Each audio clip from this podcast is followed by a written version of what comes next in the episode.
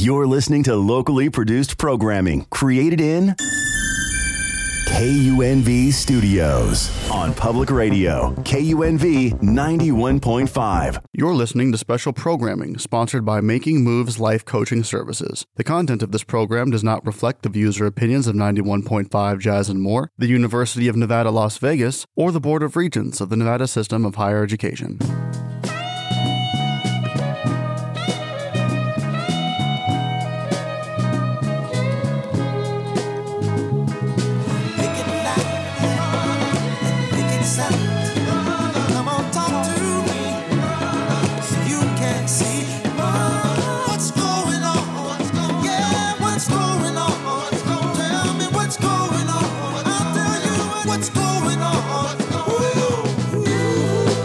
Good morning, Las Vegas. This is Veterans Affairs Plus on 91.5 Jazz and More.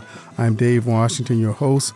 As usual, I'll give a few announcements. Then I got two very special guests that will be uh, on the line with us today, and we certainly appreciate them. Uh, to Lanice Rogers, uh, one of the staffers here at 91.5 Jazz and More, happy birthday. And then we have uh, condolences again to the Coda Simmons family his daughter Stacy and son Chris they did a phenomenal job with his services this past weekend. I can tell you that uh, no Codis wasn't perfect, but he did serve in the military and also did a number of years, I think around 30 with Las Vegas Fire and Rescue. His children they did a phenomenal job. Again, they had. Uh, uh, honor guard from the United States Army as well as the Las Vegas Fire Department honor guard and uh, it was a well done service. So, thank you to you two young people, and I know it's going to be hard because we will all miss Codis. He was such a tremendous uh, person in our community. So, condolences once again to that family. And oh my goodness, on the the level of uh, personalities within our community, we lost John Nash, and John Nashin is a radio personality here on 91.5 Jazz and More. He does a morning show, or he did do a morning show. And when I heard the news, man, you talk about just when you see someone, and I've only actually known John about two years. I've knew of him as a radio personality, but I would sit with him for the uh, membership drive and pledge drive, and he was the guy I wanted to sit with to help to raise money for for the radio station. And I came from uh, another radio station where I worked under, at the time, Commissioner uh, Dr. Lawrence Weekly, and also um, uh, another young lady who helped me so much in preparing myself to be a radio host and that was uh, Patricia Cunningham. But one thing John told me was because I said, John, I have to have a script. He said, That's okay. I, I use a script. But he also told me, You find your own way. You be you on your show. You don't have to try to be someone else. You be who you are. So I am going to miss John. And in fact, today, later today, I should say, uh, at 1 p.m. at St. Timothy Church, uh, 43 West Pacific Avenue in Henderson. Uh, they will have a celebration of John's life there. And in lieu of flowers, he'd asked folks to make a donation to the radio station 91.5 Jazz and More or St. Timothy's Church. So, again, I plan to be there. And again, what a great guy. He's a guy that when you meet him, you think that you've known him for a number of years. And like I say, I actually knew him about two years. Uh, what a great guy, and condolences again to his family. He always talked about his son and his uh, his fiance. So uh, we know you'll miss him as we will. And and to um, Dr. Ridley and the staff here, they've done a wonderful job in honoring this man. So thank you for that. With that, I have two, as I said, wonderful guests that are colleagues of mine in the fire service as we uh, conduct what we call the Carl Holmes Executive Development Institute out of Dillard University. Good morning, gentlemen. Good morning. Good morning, Dave. Hey, we got uh, Chief Cassie Peters and Mr. Aedren Rutledge. First of all, gentlemen, I know that you both are veterans, so uh, I got a few questions for you. Cassie, would you start, please? Just give us uh, an idea of what branch and how many years did you serve in the military? Well, uh, good morning again, Dave, and just appreciate you inviting me to the show. Uh, I served in the United States Marine Corps, and I actually uh, enlisted uh, in 1972, mm. and it was during the Vietnam War, and uh, served for two years uh, in the Marine Corps, and uh, discharged two years later after the war uh, ended in 1973. The ceasefire was called, and that ended my tour of duty. Two years in the Marine Corps, and I served in the headquarters battalion. Uh-huh the, the third Marine Division. So, what was your, your job? What was your MOS?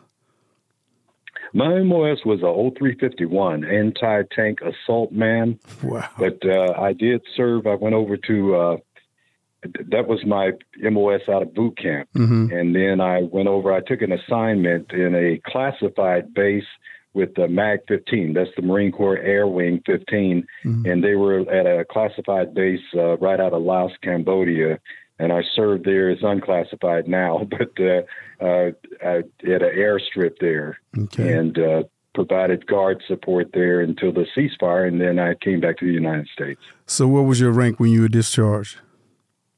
I was discharged. I was an E4. E4. I picked up rank pretty fast. In two years, I was an E4 and had uh, time and grade for E5 if I had read up, but it was time for me to get out. They wanted to send me to DI school, Dave, and I didn't want any part of that. oh, you're gonna be a drill master, hey man. That that yes, yeah, oh no. yeah, that, that that don't seem to fit your personality. You're more laid back than them guys who's screaming in your face constantly, kind of like I oh, was oh, as a training officer. cool. Yes, and back in that day, you know, they could actually do some physical things to you as well. Right, right. I wasn't gonna take part in that. No, I, I hear you, Mr. Aedren Rutledge. Yes, sir. What branch and how long? Well, thank you, Dave, for inviting me on your show. I was in the Army, uh, went in in March of 1964. Uh, our ETS in March of 66. I was a military police. I was a 951. Mm, with Gene Campbell. Uh, yeah stationed uh, most of the time here uh, down at Fort Hood, Texas, mm-hmm. and um, toward the latter part, toward the last probably nine months that I was in, uh, I was in the uh, Fourth Army Color Guard, mm-hmm. and that was during the time that LBJ was president, and every time he would come home, we would have to be on alert and go and post colors that sometime it was in San Antonio, sometime it was Waco, and sometime it was in El Paso. But mm-hmm. uh, I developed a intense dislike for Texas because I didn't get a, I didn't get a chance to really enjoy the weekends because that's what he normally came home. But uh-huh. as God would have it, I ended up moving back here 10 years later and been here ever since. Mm, okay. All right. so I also was I was a, I was a corporal. Okay. Uh, when I uh, ETS. Uh, mm-hmm. In fact, I made corporal in 11, 11 months. Mm, okay. Uh, rank was pretty easy to make in in the military police if you was if you did your job. Mm-hmm. Okay. So, what did you do once you uh, discharged, Aedren? Before I went in, I was a tailor. My mother was a professional seamstress and tailor, and mm. I, so I grew up in that world. Okay. And before I went in the military, I was a tailor, and when I got out of the military, I went back to work at the same uh, men's store that I was at that I was working at before I uh, went in mm-hmm. and just really wasn't feeling that. I'd been working in this atmosphere around all guys outside. Now I'm in the basement of a men's store in a room with three or four ladies, very sweet ladies. Hmm. but that being confined just didn't fit me anymore. And I joined the fire department, and in uh, June of June the first of '66, three months after I got out of the military. Mm. So Dr. Holmes was already there, right? Yeah, yeah, yeah. I worked with Carl for all the time I worked for almost nine years. Mm-hmm. Okay. Interesting. So you did nine with the uh, Oklahoma City Fire Department, and from there you went where? Went into the insurance business. I went to work for uh, a major uh, all lines insurance company. I don't know if it'd be a good idea for me to name the name of the company. Right. but I was uh, I was with that company for eight years. They promoted me to manager and moved me to Texas in '74. Mm. And uh, then I've owned my own brokerage ever since, which kind of brings me to something since we're talking military and we're talking uh, the insurance business. Mm-hmm. A lot of military individuals who are on Medicare may not be aware that there are Medicare plans designed specifically for them that has a zero monthly premium, and it actually puts some some or all of the Part B Medicare premium, which is one sixty four ninety. Mm-hmm. And there are plans out there that will put some of that back on your check, and there's some plans out there that'll put it all back on your Social Security check. And it would really behoove any individuals who have Medicare A and B right to look into that because it's just sitting there. They're, they're called Patriot plans. Patriot plan. Okay, so you can just Patriot Google it. Plan. I'm sure. I'm, I'm assuming and you can Google it. Patriot plan. I'm pretty sure you can. One of the carriers. There's there's plenty United, Humana, Aetna, and plenty mm. other carriers out there. Patriot Plan, and it'll probably pop up. Great. Uh, well, we certainly appreciate that. And let me say this to you veterans out there: it can save you a few bucks. Now, Cassie, what did you do upon um, your departure from the military? Yes, sir. Well, uh, it was kind of hard for me to find my way. I'd stumble around a couple of years. Uh, mm. I was poor before I went into the military, and I was poor when I got out. so, so, what I was trying to do was find little odd jobs and things like that. And it was we weren't received very well mm. because mm. coming back from Vietnam, oh yeah, it was one of those things that was almost you know it's kind of a nobody really applauded us, you know, coming back. And so I had a hard time adjusting and actually went down and almost signed up again mm. to reenlist. Mm-hmm. I came very close to that. But what happened uh, is uh, God's will is done. So I, what happened, I ended up with the Phoenix Fire Department. I was trying to pursue, become a police officer, but I got selected to become a firefighter. They weren't accepting police officers at the time and signed up for that. And, uh, I ended up uh, serving 31 years with Phoenix Fire Department. I started in 1976 uh-huh. and retired in 2007 with 31 years as an assistant chief. Right. Here. So uh, I was totally blessed. Absolutely. You know, I, I, met Cassie the first time we met. I was in Phoenix for an affirmative action uh, conference, and that's been many, many moons ago. And we've been friends ever since. And then to find out later, we wind up he Dr. Holmes, Carl Holmes, and Cassie, uh, boss at the time, Alan Brunacini, Chief Brunacini, were good friends. And and next thing you know, uh, Cassie hooked up with Doc. Uh, we all got got involved with EDI, which is where I want to go to next, gentlemen, because you guys are integral parts of that organization. In fact, both of you are my bosses. I report to to five directors and, and a chairwoman who happens to be Dr. Holmes' daughter, Carla Holmes, which she's been on the show before as well. Look, let's talk a little bit about EDI and, and, and your involvement and, and why do you stay involved? Was that to me, Dave? Either one. Okay. Well, I'll start out. Uh, well, EDI to me is just really giving back. Uh, currently, I serve as the state fire marshal here in Arizona, and so I'm inter- I'm involved with a lot of fire departments, uh, career volunteer and combination fire departments. Mm-hmm. But uh, regarding EDI, it's just there's a need there, you know, for our sisters and brothers in the fire service. and uh, sharing the leadership and some of the things that I picked up in my career to be able to pass that on as building blocks for some of the younger uh, aspiring uh, firefighters mm-hmm. that want to become captains, uh, supervisors, uh, battalion chiefs, deputy chiefs, and then actually end up the ultimate is to become fire chief of that fire department. And so there's more fire chief positions out there than really qualified individuals.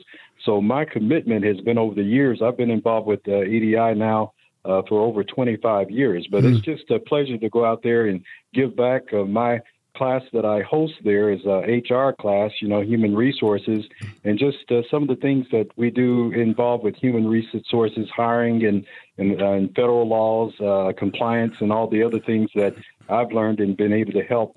You know, individuals with promoting and testing and all the other things involved. Right. So it's just a way of me giving back and being uh, actively involved. Excellent, excellent. So, Mr. Rutledge, what you got, Aedren? Yes, sir. uh, I've been involved with EDI, EDI now about 21 years. Uh, Paul and uh, another very good friend of mine, Sherman Carthen, had been recruiting me for probably two or three years before I ever decided to come. Mm-hmm. Uh, they wanted me to come and be the photographer for EDI. And once I came, I think my first year was in around tw- uh, 99. Mm-hmm. And uh, I experienced that, that, that fellowship, that brotherhood and sisterhood, uh, that spirit really of EDI. EDI has a very, very sweet spirit.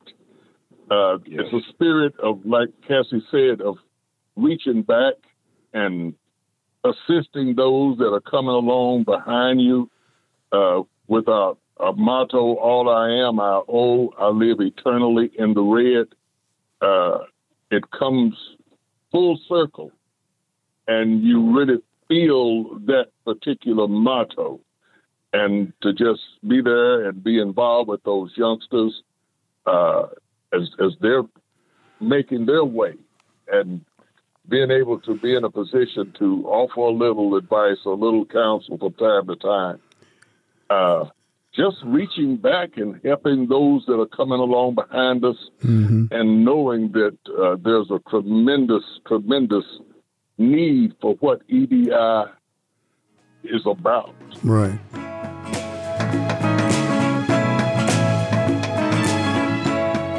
Once again, Las Vegas, this is Veterans Affairs Plus on 91.5 Jazz and more. We have two wonderful guests, good friends and colleagues of mine, uh, Chief Cassie Peters and Mr. Aedren Rutledge. And these guys are they're, they're very humble, very modest, but I can tell you that uh, we do a a service, a religious type service on Sundays, and these guys collaborate. They get it all done uh, Aedren was our speaker this year, and generally, and, and we know how God works, man. He sets the tone. Generally, what happens in that service, whether it's full or not full of people, there's a tone that is set that will carry us for the week. And also, uh, Cassie is a is a great singer and musician. He has done the service and helped to run the, the graduation services. And uh, I love Cassie as easygoing as he is, Las Vegas, I can tell you, and to the world, I should say, because you can hear this program anywhere in the world with the, um, just pick up the app, a free app, in fact. But uh, Cassie and, and Miss Joy, now we have Cynthia Heron, who's running the, the program now. But I can tell you, well, assisting pretty much uh, Cassie, I can tell you that they have fine tuned this thing. And to see the graduation service, because I remember, as I told Carla when she was on a couple months ago, when our youngest daughter, Amber, was at the time going to uh, Southern University Baton Rouge campus. She came down for the graduation. She just cried like a baby because she said, This is so wonderful to see all you guys together and for these students to go through the five year program and graduate. It is it is wonderful, and again the service, both the the religious service and the graduation service are things that these students take with them for life. And I can tell you the camaraderie, as has been mentioned, is is is phenomenal. Uh, further comments, gentlemen. I just wanted to, uh, to to kind of expand on what you just mentioned there, as far as the commitment and the feeling and the and what we do there at EDI. Really, it's a family kind of atmosphere, and it's one where you develop friendships and networking for life. True. And so, regardless, you know what you're facing, if it's some uh, uh, uh, something that you're facing in your personal life or in your professional life, or a challenge or something that you're preparing yourself for, you always have the ability to reach out. I mean, and you have these relationships and friendships that are lifelong. Very true. Very true.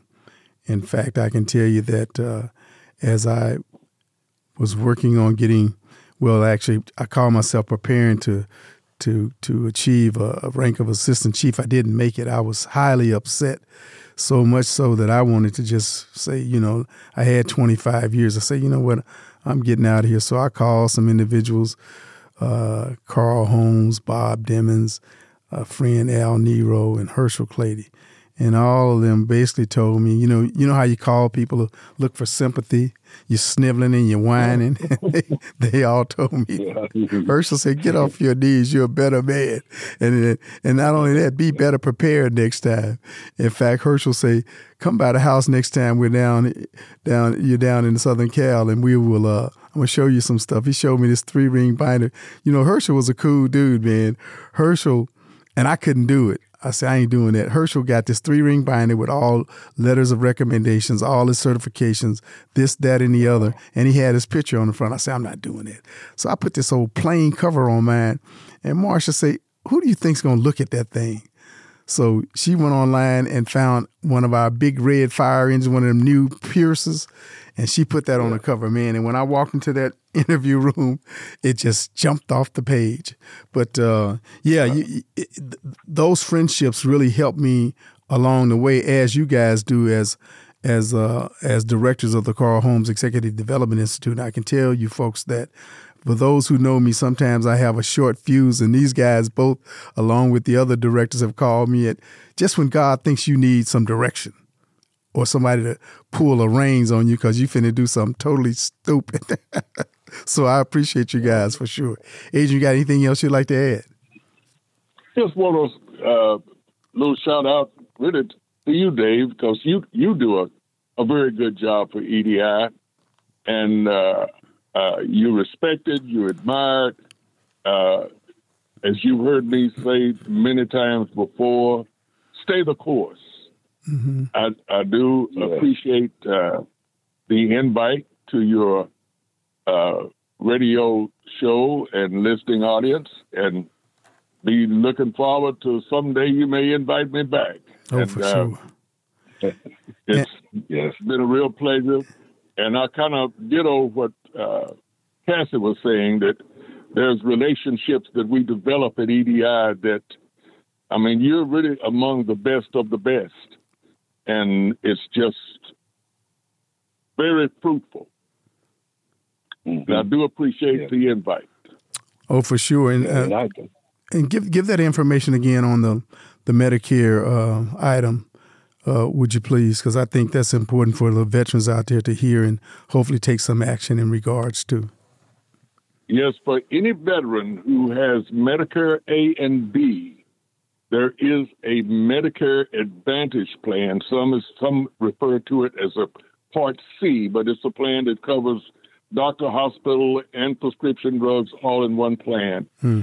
And those plans, the ones that are designed for veterans, do not conflict with either your VA benefits or it doesn't conflict with TRICARE for life.